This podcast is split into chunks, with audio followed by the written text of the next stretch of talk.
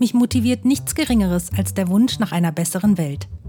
Joseph Beuys berühmtes Zitat Jeder Mensch ist ein Künstler steht dabei im Mittelpunkt meines künstlerisch-pädagogischen Sujets.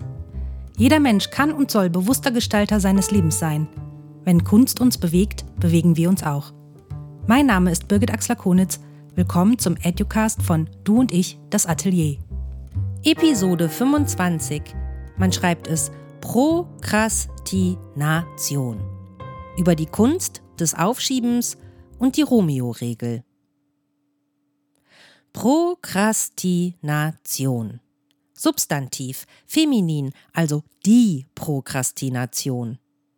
Das Verschieben, Aufschieben von anstehenden Aufgaben und Tätigkeiten. Vom lateinischen Substantiv Prokrastinatio für Aufschub, Vertagung, das zusammengesetzt ist aus dem Präfix pro für vor bzw. vorwärts und dem Substantiv crastinum für morgiger Tag, vergleicht das Adverb krass für morgen. Auch extremes Aufschieben genannt ist Prokrastination in seiner extremsten Erscheinungsform tatsächlich eine pathologische Störung, die durch ein unnötiges Vertagen des Beginns oder durch Unterbrechen von Aufgaben gekennzeichnet ist, so dass ein Fertigstellen nicht oder nur unter großem Druck zustande kommt. Das Gegenteil der Prokrastination ist die Präkrastination, der Drang, alles sofort zu erledigen. Umgangssprachlich wird von Bummelei, Aufschieberitis oder Drückebergeritis gesprochen. Dies geht oft mit einem großen inneren Leidensdruck einher. Die Störung wird insbesondere bei Personen beobachtet, die überwiegend selbstbestimmt arbeiten, wie zum Beispiel Studentinnen, Journalistinnen und, wie du sicherlich schon vermutet hast, Künstlerinnen. Betroffene leiden meist dauerhaft darunter und berichten teilweise bereits zu Schulzeiten Probleme gehabt zu haben, die sich in ihrem späteren Berufs- und Privatleben fortsetzten.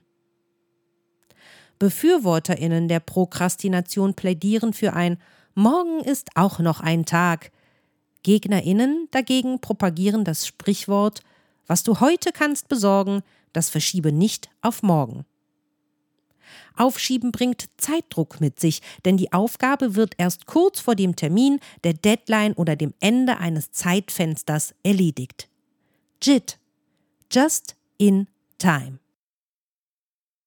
Die Abgrenzung zum Trödeln Pathologisches Aufschieben muss unterschieden werden vom alltäglichen Trödeln, zum Beispiel vom Aufschieben bei ungeliebten, sogenannten aversiven Aufgaben, das viele Menschen kennen. Nur ein sehr geringer Anteil einer studentischen Population berichtete, gar nicht aufzuschieben dem Vertagen von Aufgaben aufgrund anderer nötiger Prioritätensetzung sowie einem erfolgreichen Arbeiten kurz vor einer Frist, wodurch es weder zu Leistungseinbußen noch zu subjektivem Leiden kommt.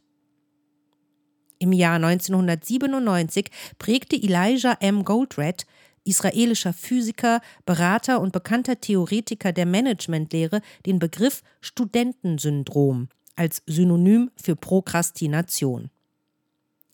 Prokrastination bezeichnet ein Verhalten, das dadurch gekennzeichnet ist, dass Aufgaben trotz vorhandener Gelegenheiten und Fähigkeiten entweder nicht oder erst nach sehr langer Zeit und dabei oft zu spät erledigt werden. Stattdessen werden häufig Alternativtätigkeiten ausgeführt, die relativ betrachtet angenehmer wahrgenommen werden und oder unmittelbare Verstärkung ermöglichen. Zum Beispiel Putzen. Auch sehr beliebt Bücher nach Farben und CDs alphabetisch sortieren. Warum sich diese Episode mit Prokrastination beschäftigt? Weil ich soeben aktiv prokrastiniere. Eigentlich hätte diese Episode zu einem ganz anderen Thema geschrieben werden sollen. Eigentlich müsste ich einen Sachbericht zu meinem letzten Stipendium verfassen. Eigentlich müsste ich noch einen Vortrag vorbereiten und eigentlich müsste ich verschiedene Projekte planen und Formate konzipieren. Stattdessen wird meine Wohnung immer ordentlicher und sauberer und eben diese Episode entsteht. Und mein Kopf beschäftigt sich mit allem, nur nicht mit den oben beschriebenen dringend zu erledigenden Aufgaben. Aber Aufschieben macht kreativ. Wer Dinge nicht sofort erledigt, sondern auch mal aufschiebt, hat die Chance, tiefer in die Materie einzudringen. Gerade wenn wir inhaltlich arbeiten, kann sich das auszahlen. Denn eine Studienarbeit und eine strategisch wichtige E-Mail an die Chefin oder den Chef sollten gut durchdacht sein. Nun könnte man natürlich sagen, dass man in dem Moment, in dem die gedankliche Auseinandersetzung mit einem Thema beginnt, ja schon nicht mehr aufschiebt. Da ist auch was dran, sagt Margarita Engberding von der Prokrastinationsambulanz der Uni Münster. Aber wer einige Tage über ein Thema nachdenkt, beschäftigt sich in dieser Zeit natürlich auch mit anderen Dingen. Und wenn man in dieser Zeit abschweift und den nächsten Urlaub plant, prokrastiniert man eigentlich schon wieder. Die Grenzen sind also fließend. Trotzdem, sagt die Psychologin, kann es helfen, erstmal ganz ruhig die Gedanken schweifen zu lassen, also nicht zielgerichtet zu denken. Denn dann kommen häufig gute Einfälle dabei heraus. Geschäftsideen sind nach Prokrastination häufig besser. Der amerikanische Psychologe Adam Grant beschreibt in der New York Times ein Experiment dazu. In dem Test sollten ProbandInnen Geschäftsideen entwickeln. Eine unabhängige Jury beurteilte dann, wie viel Kreativität in den Ideen steckte. Das Ergebnis war, dass die Einfälle origineller waren, wenn die Testpersonen vorher eine Runde Solitär oder Minesweeper gespielt hatten. Dabei ging es nicht darum, was die Probandinnen spielten, sondern dass zwischen dem Stellen und der Erfüllung der Aufgabe eine zeitliche Pause lag. Das Fazit des Psychologen wenn wir direkt loslegen, verfolgen wir die erstbeste Idee. Aufschieben könnte dagegen das nichtlineare Denken fördern, also das Denken in alle Richtungen. Allerdings gibt es kaum andere Forschungsergebnisse, die diese These bestätigen. Deswegen ist auch noch unklar, welche gehirnphysiologischen Prozesse dahinter stecken könnten. Wer es also aushalten kann, wichtige E-Mails nicht sofort zu bearbeiten oder den Aufsatz für die Uni noch ein paar Tage liegen zu lassen, vorausgesetzt die Deadline läuft nicht ab, kann davon profitieren. Bei Projekten, die Kreativität erfordern oder wenn wir gerne tief in die Materie einsteigen möchten, kann Aufschieben nämlich sehr sinnvoll sein. Denn gute Ideen brauchen in der Regel Zeit.